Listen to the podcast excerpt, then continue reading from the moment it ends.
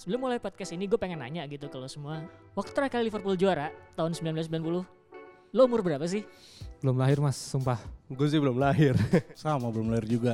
Gua terakhir itu kalau 90 berarti gue umur gue 4 tahun dan gue juga belum nonton bola waktu itu. Jadi kesimpulannya adalah kita sama sekali semua belum pernah ngeliat Liverpool juara. Yo, belum pernah. Selamat datang di podcast cerita kumparan. Sekarang sama gue Rossi dari Tim Sport. Bersama gue juga udah hadir. Katon. Ganes ah, Arif eh Yoga sorry. Jadi sebenarnya eh, hari ini kita bakal ngebahas soal Liverpool eh, yang kita tahu ya lagi oke-okenya. Harusnya sih ada teman kami namanya Arif dan dia penggemar Liverpool. Sayangnya dia berhalangan hadir. Jadi eh, ya sudah Eh, kombinasinya adalah ada gua, ada Katon, ada Ganes, ada Yoga. Oke, eh, ini menarik. Em, BBC bilang bahwa untuk Liverpool menjadi juara Premier League musim ini, mereka cuma butuh 10 kemenangan lagi. Itu kira-kira April ya. April kalau misalnya Ya, April, hitungan April. itu benar dan mereka terus menang, April udah jadi juara. Nah, menariknya ini adalah eh, rekor jadi juara tercepat di era Premier League setelah Man City dan Man M- United. MU, Nah, ha. waktu itu Man United sama Man City cuma sisa lima pertandingan, eh lima atau empat. Eh, Liverpool ini 6. 6 ya oke. Jadi eh ya ini menunjukkan betapa sebetulnya impresif mereka musim ini dan gak ada salahnya kita bahas sedikit soal eh Premier League di masa lalu. Oh oke ini bukan Premier League justru ya? Eh, malah First Division. First Division betul. Ketika itu belum Premier League ketika terakhir kali Liverpool jadi juara. Dan itu eh timnya udah 20 tahun 90 itu tapi belum masuk era Premier League. Karena kita tahu era Premier League dimulai di 92 93 Eh, ini menarik. Gue rekap sebentar. Liverpool ketika itu menang eh, 13 eh, sorry. Main 38 kali 79 poin dan itu sekarang udah mungkin bisa terlewati kali ya kalau misalnya ngelihat catatan mereka musim ini runner up-nya waktu itu Aston Villa posisi 3 Tottenham Hotspur Arsenal posisi 4 dan iya, Ganes ketawa ngeliat denger Spurs posisi 3 di atas Arsenal itu Iya, di atas posisi Arsenal. Arsenal. Terus kemudian ada posisi 5 ada Chelsea. Nah, pertanyaannya Man United posisi berapa waktu itu? Deng deng deng 13. Man United tahun 90 posisi 13. Jadi emang ini kayak ada semacam eh pergeseran era lagi. Liverpool di atas dan Man United di bawah. Beda sekarang Man United di posisi 5. Kita nggak tahu sampai apakah mereka bisa bertahan sampai akhir musim di posisi 5 atau posisi lebih baik. Kita nggak tahu. Apalagi sekarang banyak cedera. Nah, gue mau nanya nih, sepanjang kalian mengikuti Liverpool musim ini, eh apa sih yang kalian notice yang beda dari Liverpool? Gue ke Katon dulu deh. Eh, kalau yang gue perhatikan Liverpool musim ini, kalau dibandingkan musim-musim sebelumnya tuh eh, mereka, aduh istilahnya apa ya?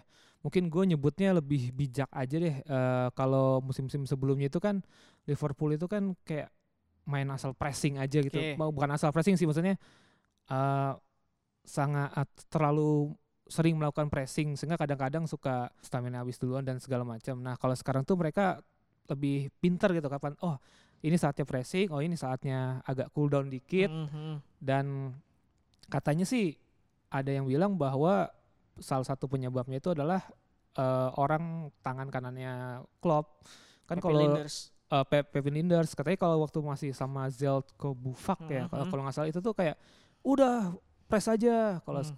Linders tuh kayak eh, tenang-tenang ini kayaknya kita belum perlu press gitu loh jadi dan mereka juga menganalisis dari laga ke laga gitu lah Mhm. bagaimana oh karakter tim ini tuh kayak gini berarti Hmm. kita uh, mainnya harus mungkin full press atau mungkin jangan terlalu gitu Oke, sih lebih bijak aja menurut gua Oke, kalau Ganes? Sebenarnya dari musim lalu ke sekarang mungkin perbedaannya yang paling ketara itu tadi ya.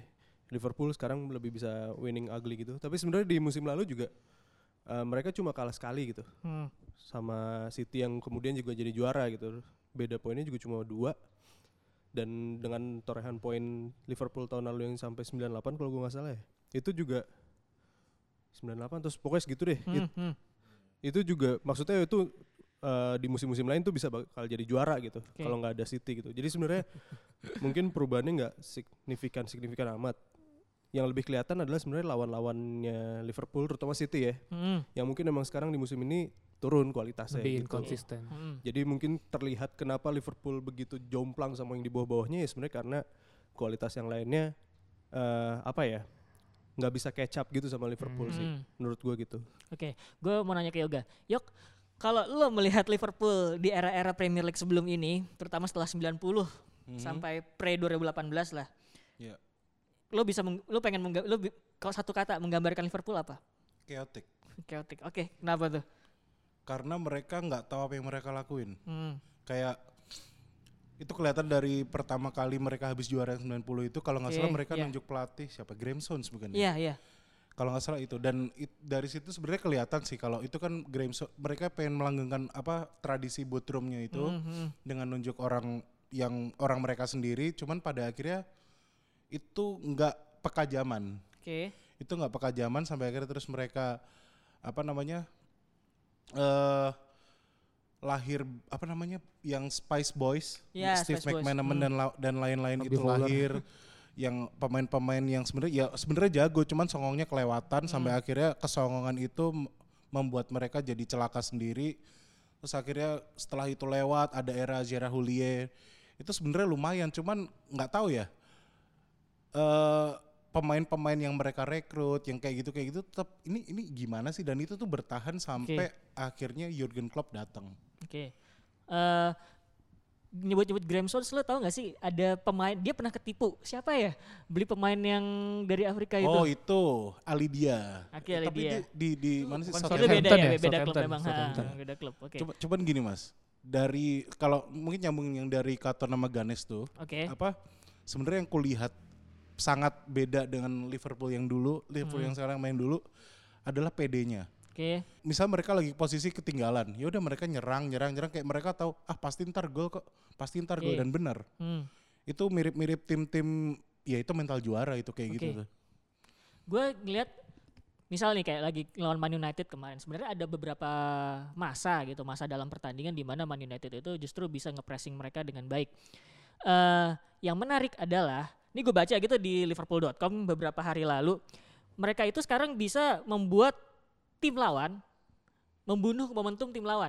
Jadi Iya. dalam artian bahwa ketika tim lawan ngepres mereka udah tahu gimana cara menghadapinya. Ya. dan ini eh, ngelihat eh, ini sebenarnya berkaitan juga sama eh, ownernya mereka gitu eh, John Henry. Dia kan terkenal dia kan terkenal dengan Boston Red Sox. Dulu pernah mau nyewa siapa Bini buat jadi general manajernya menerapkan Moneyball di Red Sox gitu jadi dia sebenarnya sudah tidak heran dengan yang namanya memajukan tim lewat data dan statistik gitu Iya. nah ini menarik gue baca di liverpool.com eh mereka itu sekarang bisa ngecek heat map pemain, posisi pemain. Mm-mm. Jadi ketika tim ngepres, pemain itu udah bisa diinstruksikan, oh lo sebaiknya lebih baik ngoper ke sini karena persentase suksesnya lebih berhasil. Iya. Nah itu yang bikin mereka itu bisa keluar dari tekanan dengan sangat baik gitu. Dan gua ngelihatnya dengan kayak gitu juga, ketika pemain dikasih opsi gitu sebelum pertandingan, mereka punya waktu berpikir yang lebih pendek.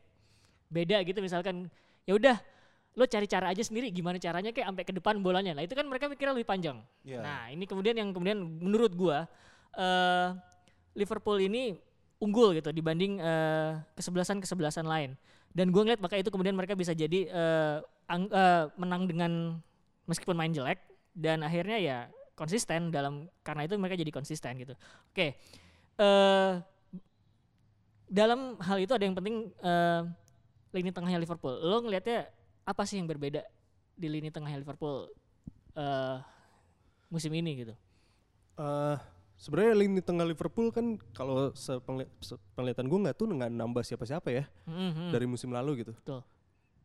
Tapi justru itu yang bikin mereka bagus. Oke. Mereka nggak nambah siapa-siapa dan mereka nggak kehilangan siapa-siapa gitu. Hmm. Jadi core-nya itu udah ada gitu. Oke. Core-nya nggak berubah, core-nya nggak mesti menyesuaikan sama pemain baru dan core-nya nggak kehilangan pemain intinya di situ gitu. Mm. eh emang sempet pas mereka datang tuh semua semua tuh kesulitan sih. Fabinho, eh Keita, Wijnaldum itu nggak nggak Hmm. bagus-bagus amat lah gitu. Oke. Cuman sekarang tuh bener-bener bagus karena mereka udah terbiasa main bareng-bareng gitu. Oke. Udah ada pemahamannya satu sama lain. Fabinho itu menurut gue sih dia sampai saat ini DM terbaik di dunia sih. Oke, kenapa tuh? Itu karena dia tuh gimana ya? Dia bisa ngelakuin dirty work kayak Casemiro gitu. Mutus serangan lawan tapi dia juga bisa jadi bridge gitu, jadi jembatan Oke. gitu antara lini belakang dan ke depan gitu. Hmm. dan dia melakukan semua tugasnya itu dengan uh, efisien sih Hmm, dan itu yang bikin dia kelihatan kayak mainnya effortless gitu Oke. gue sih gue sih suka yang lihat lihat lihat gelandangnya Liverpool gitu itu kayak perpaduan yang pas gitu semuanya. Maksudnya semuanya cocok gitu. Dan kalaupun ada satu yang misalnya cedera nih katakanlah Fabinho sekarang lagi cedera Oke. gitu. Itu mereka nggak kelihatan nggak kehilangan gitu. Mm-mm. karena eh, mereka sa- saling udah saking tahu sam- satu sama lainnya jadi udah ya udah gitu bisa menyesuaikan diri gitu. Itu sih menurut gue. Oke, kalau menurut Ton, eh menurut lo? Lini tengah Liverpool kalau dibandingin sama lini tengah tim Premier League lain lah gitu? Eh, menurut gue sih gue sih setuju sama Ganes bahwa eh, udah terbentuk kekompakan di antara mereka. Hmm, Mereka juga eh, ibaratnya juga masih dalam istilahnya apa ya usia-usia emas gelandang lah, belum ada yang terlalu tua-tua banget. Dan em, kalau bicara Fabinho sih em, menurut gue sih gue juga setuju sama Ganes bahwa mungkin dia salah satu gelandang terbaik dunia saat ini karena selain bisa melakukan tugas-tugas kotor hmm, menurut gue sih dia juga cukup capable untuk uh, playmaking. Jadi apa Oke. sih di playing playmaker lah Mhm. istilahnya itu sih. eh, ada yang mau berkomentar soal Jordan Henderson apa sih sebenarnya eh, tugas utama Jordan Henderson gitu di lini tengah Liverpool apakah coba apakah cukup cuma membalance doang atau gimana gitu? lebih dari maksudnya iya sih kalau secara permainan iya Hmm. maksudnya dia dia itu kan sebenarnya pemain yang mas apa ya namanya apa namanya jack of all trades master Iya, of iya. none Hmm, Master of none, nah. dia bisa melak- ngelakuin semuanya tapi ya udah rata-rata aja Mhm. secara permainan gitu cuman ya satu dia kan kapten pas ya nggak tahu ya keberadaan sosok pemimpin di lapangan tengah yang benar-benar posisi gelandang itu emang kayaknya emang paling ideal sih Oke. jadi emang sebagai orang yang nggak terlalu ngikutin Liverpool, aku nggak bisa jelasin dengan detail. Mungkin Arif nih harus yang bisa nih. Hmm. Cuman, cuman kalau dari apa sekilas dari apa secara kasat mata dari ini kayaknya ya itu dia nggak spesial, bukan bukan pas sepak bola yang spesial, tapi dia pemain yang sangat-sangat penting sih buat Liverpool. Bahkan mungkin one day bisa ya berada di level yang nggak jauh berbeda dengan Stevie G lah. Oke, eh, kalau ngelihat Liverpool sekarang ini kan banyak yang bilang bahwa apa yang dilakukan Jurgen Klopp ini sebetulnya eh, baru awal. Sir Alex Ferguson itu sukses jangka panjang karena dia membangun sesuatu alih-alih eh, meraih sebuah prestasi instan gitu. Eh, menurut lo, apakah ini peran dari Jurgen Klopp seseorang atau emang Liverpoolnya aja yang manajemennya bagus jadi kemudian Jurgen Klopp terbantu dengan Iya jelas, gitu? jelas mas.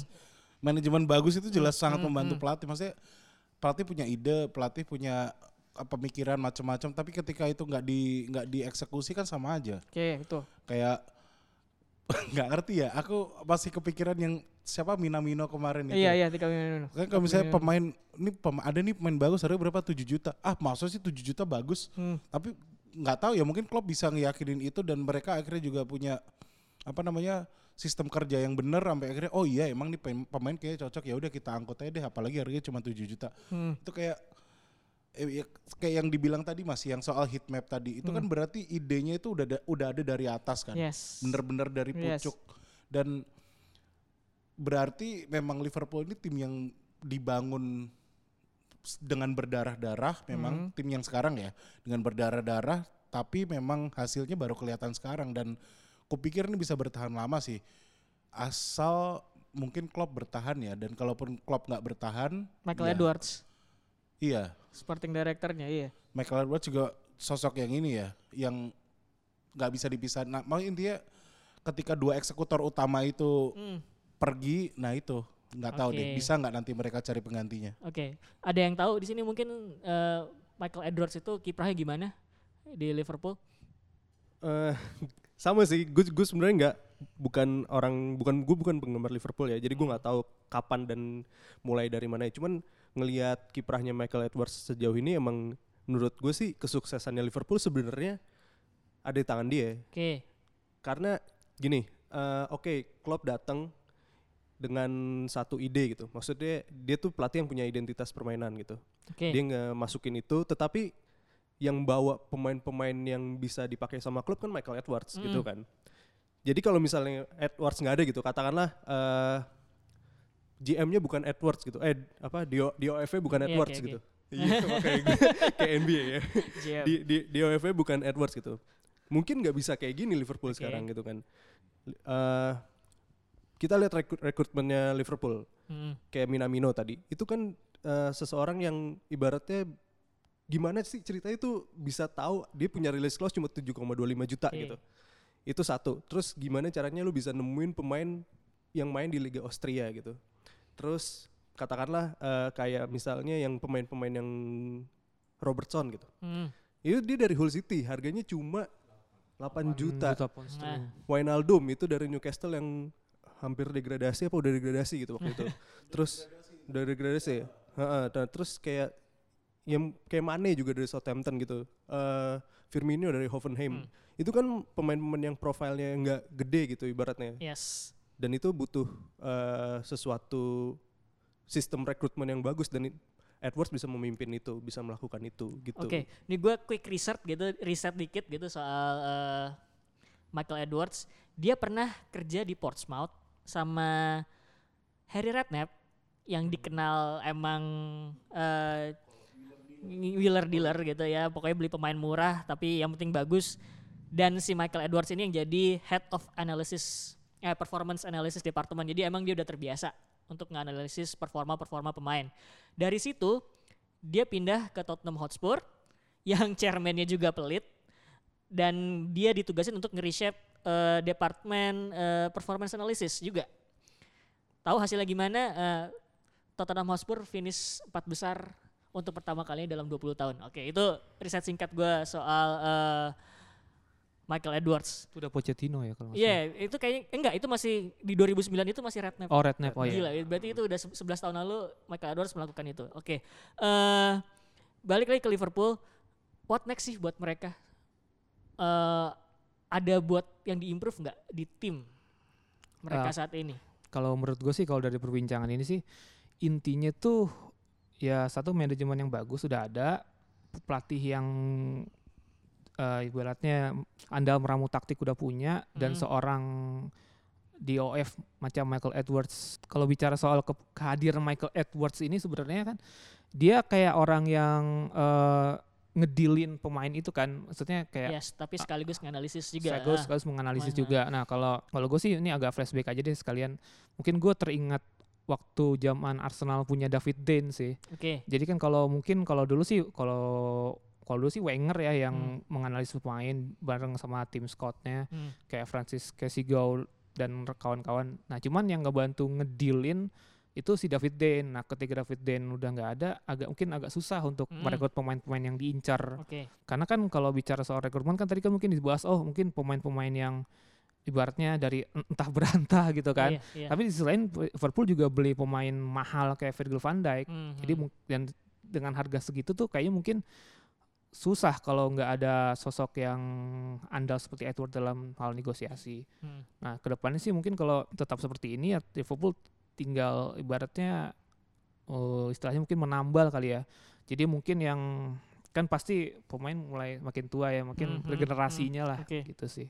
Kita juga belum melihat Takumi Minamino gimana sebetulnya ya. itu Iya, iya, sebenarnya dibeli awal musim dingin ini dan kemudian kayaknya Klopp juga nggak juga nggak mau buru-buru ya gua ngeliat kadang-kadang dia juga melakukan itu ke nabi kita kalau nggak salah nggak buru-buru di di Hmm, establish iya, di iya, dalam iya. tim Ha, ha. gitu kayaknya oke ketika Liverpool juara tahun 90 eh, Man United finish di posisi 13 nah ketika banyak orang bilang bahwa apa yang terjadi dengan Man United saat ini mirip dengan Liverpool be- eh, di era 90-an itu bener nggak sih? Apa emang cuman kelihatannya doang?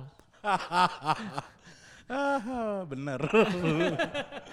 benar, benar. Kayak kayak kaget gitu loh. Kayak- Jadi misal habis wah berjaya berjaya kayak kemenangan tuh ah hal yang sepele hal yang Iya, iya, biasa for tiba-tiba ya. wah gila gimana caranya menang ya Hmm. itu tuh sama mas asli lah dan ini dan ini sus bahaya MU tuh bisa sebenarnya ketakutan ini dari udah aku pikirin sejak Sir Alex pensiun kayak Hmm. wah gila kalau jadi ke Liverpool gimana eh beneran ini kok udah bertahun-tahun bertahun-tahun cuman gini sih apa namanya selama mungkin kalau apa berburu juara liga itu susah yang Hmm. bisa dilakuin MU adalah coba deh bangun mental juara di kompetisi-kompetisi lain Oke. Sek- kar- karena gini ya apa namanya yang dilakukan ini Max Allegri ya. Aku ingat Max Allegri di Juventus itu adalah ketika zaman Conte Coppa Italia tuh nggak dianggap.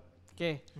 Tapi sama Allegri dikejar. Jadi intinya adalah supaya pemain tuh biasa biasa menang, biasa juara sampai akhirnya ya ya walaupun akhirnya kan target utamanya Allegri di Juve Liga Champions nggak dapat cuman at least dua kali final lah itu maksudnya perubahan mental yang sangat-sangat ini sih.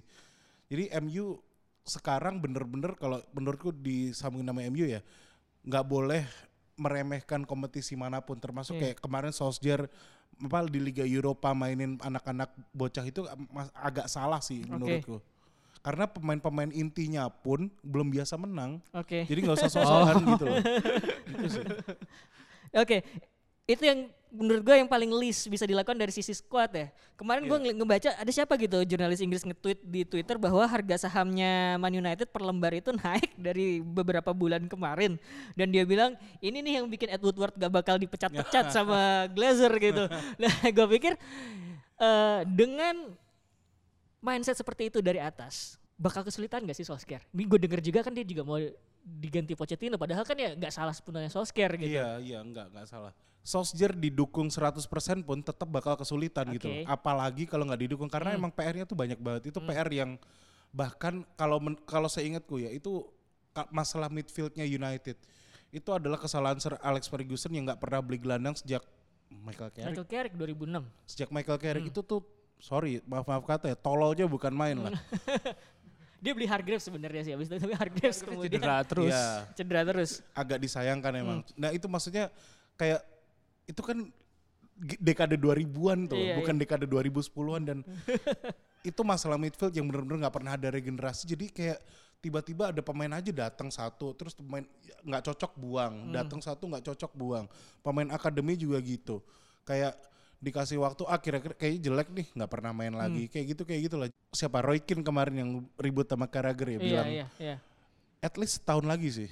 Tapi tolong kasih inilah, kasih support yang benar. Nggak miskin kok MU tuh. Cuma pelit. Cuman pelit. Kar- karena gini sih, ini pada belum pernah kerja di startup kayaknya orang-orang itu ya. Nggak ngerti konsep bakar duit gitu loh. Jadi kayak ya udah kita keluarin duit katakanlah 60 juta buat Bruno Fernandes. Ntar kan misal kita bisa eh kita. Sorry ya. Jadi MU, MU itu apa namanya bisa bisa dapat gelar juara lebih banyak dengan gitu fans juga bakal lebih banyak dan mungkin aja Fernandes nanti bisa dijual 235 juta kan nggak tahu kita. Iya, benar, benar. Itu kan kayak gitu sebenarnya cuman tuh otaknya pada nggak nyampe kayaknya itu. Hmm. Atasan-atasannya MU itu. Oke. Kalau dari kalian pendukung Arsenal apakah Arsenal juga akan mengalami nasib yang sama seperti Man United? Kalau menurut gue ya, eh, walaupun posisinya sekarang di peringkat 10 beda 5 sama MU, cuman at least punya visi yang lebih baik daripada MU. Oke. Mikel Ini bukannya itu ya. bukannya sombong atau apa ya, cuman cuman menurut gue dengan Arsenal menunjuk Edu men- apa eh, ibaratnya Raul Sanleh ini setara sama Ed Woodward itu. ya. Oke, oke. Nah, Ed Woodward kan nggak punya bawahan kan, yang punya yang yang dia ngerti bola gitu. Hmm. Nah, Ra- si Sanley ini nunjuk si Edu gitu, yang emang pemain. mantan pemain sepak bola gitu, yang pasti tahu sepak bola gitu. Hmm. Nah itu udah menunjukkan kalau misalnya Arsenal tuh punya visi ke depan mau ngapain gitu. Itu at least ada di situ yang MU nggak ada Hmm. gitu. Itu menurut gue. Jadi ya kalau misalnya ntar tahun depan Arsenal finish di atas MU sih ya itu bukan sebuah hal yang Bukan hal yang mengejutkan. mengejutkan. Keniscayaan itu. Arsenal sudah menurut gue punya manajemen yang lebih baik daripada MU dan sekarang menunjuk Arteta yang lebih punya kecakapan dalam meramu taktik dan memanfaatkan pemain, ngomong pemain seperti yang gue bilang di podcast be- beberapa waktu lalu. Itu tuh bisa menjadi harapan lah dan ka- kalau sekarang kita masih lihat Arsenal mainnya seri, seri ada uh, gagal menang itu tuh kayak kayak waktu lawan Chelsea. Menurut gue sih ya, ya mau gimana? Arteta ditinggalin sama eh, ditinggalkan dengan skuad yang seperti ini gitu loh. Oke. Dan kayaknya kalau bicara soal balik lagi ke Liverpool waktu per- transisi dari Rodgers ke Klopp itu juga nggak langsung bagus kan. Oke. Maksudnya ada ada fluktuatifnya. Mhm. Bahkan beberapa fans Liverpool ada yang melakukan pembelaan. Oh ya udah eh, emang eh, Liverpool Klopp ini masih jelek soalnya ini, ini timnya Rodgers kayak Oke, gitu. sih. Sekian podcast cerita kumparan. Eh, kita ketemu lain waktu. Mungkin kita bahas lagi selain Liverpool atau gue nggak tahu nih. Mudah-mudahan nggak kiamat gitu kali ya. Jadi Liverpool bisa jadi juara Perang Liga. dunia, Enggak, perang perang dunia. sih. Perang dunia Itu ketiga. perang dunia yang di depan mata. Oke, sampai ketemu. Sekian dulu podcast kali ini dan terima kasih telah mendengarkan podcast Cerita Kumparan. Jangan lupa untuk klik kumparan.com atau follow Instagram kita di @kumparan.com.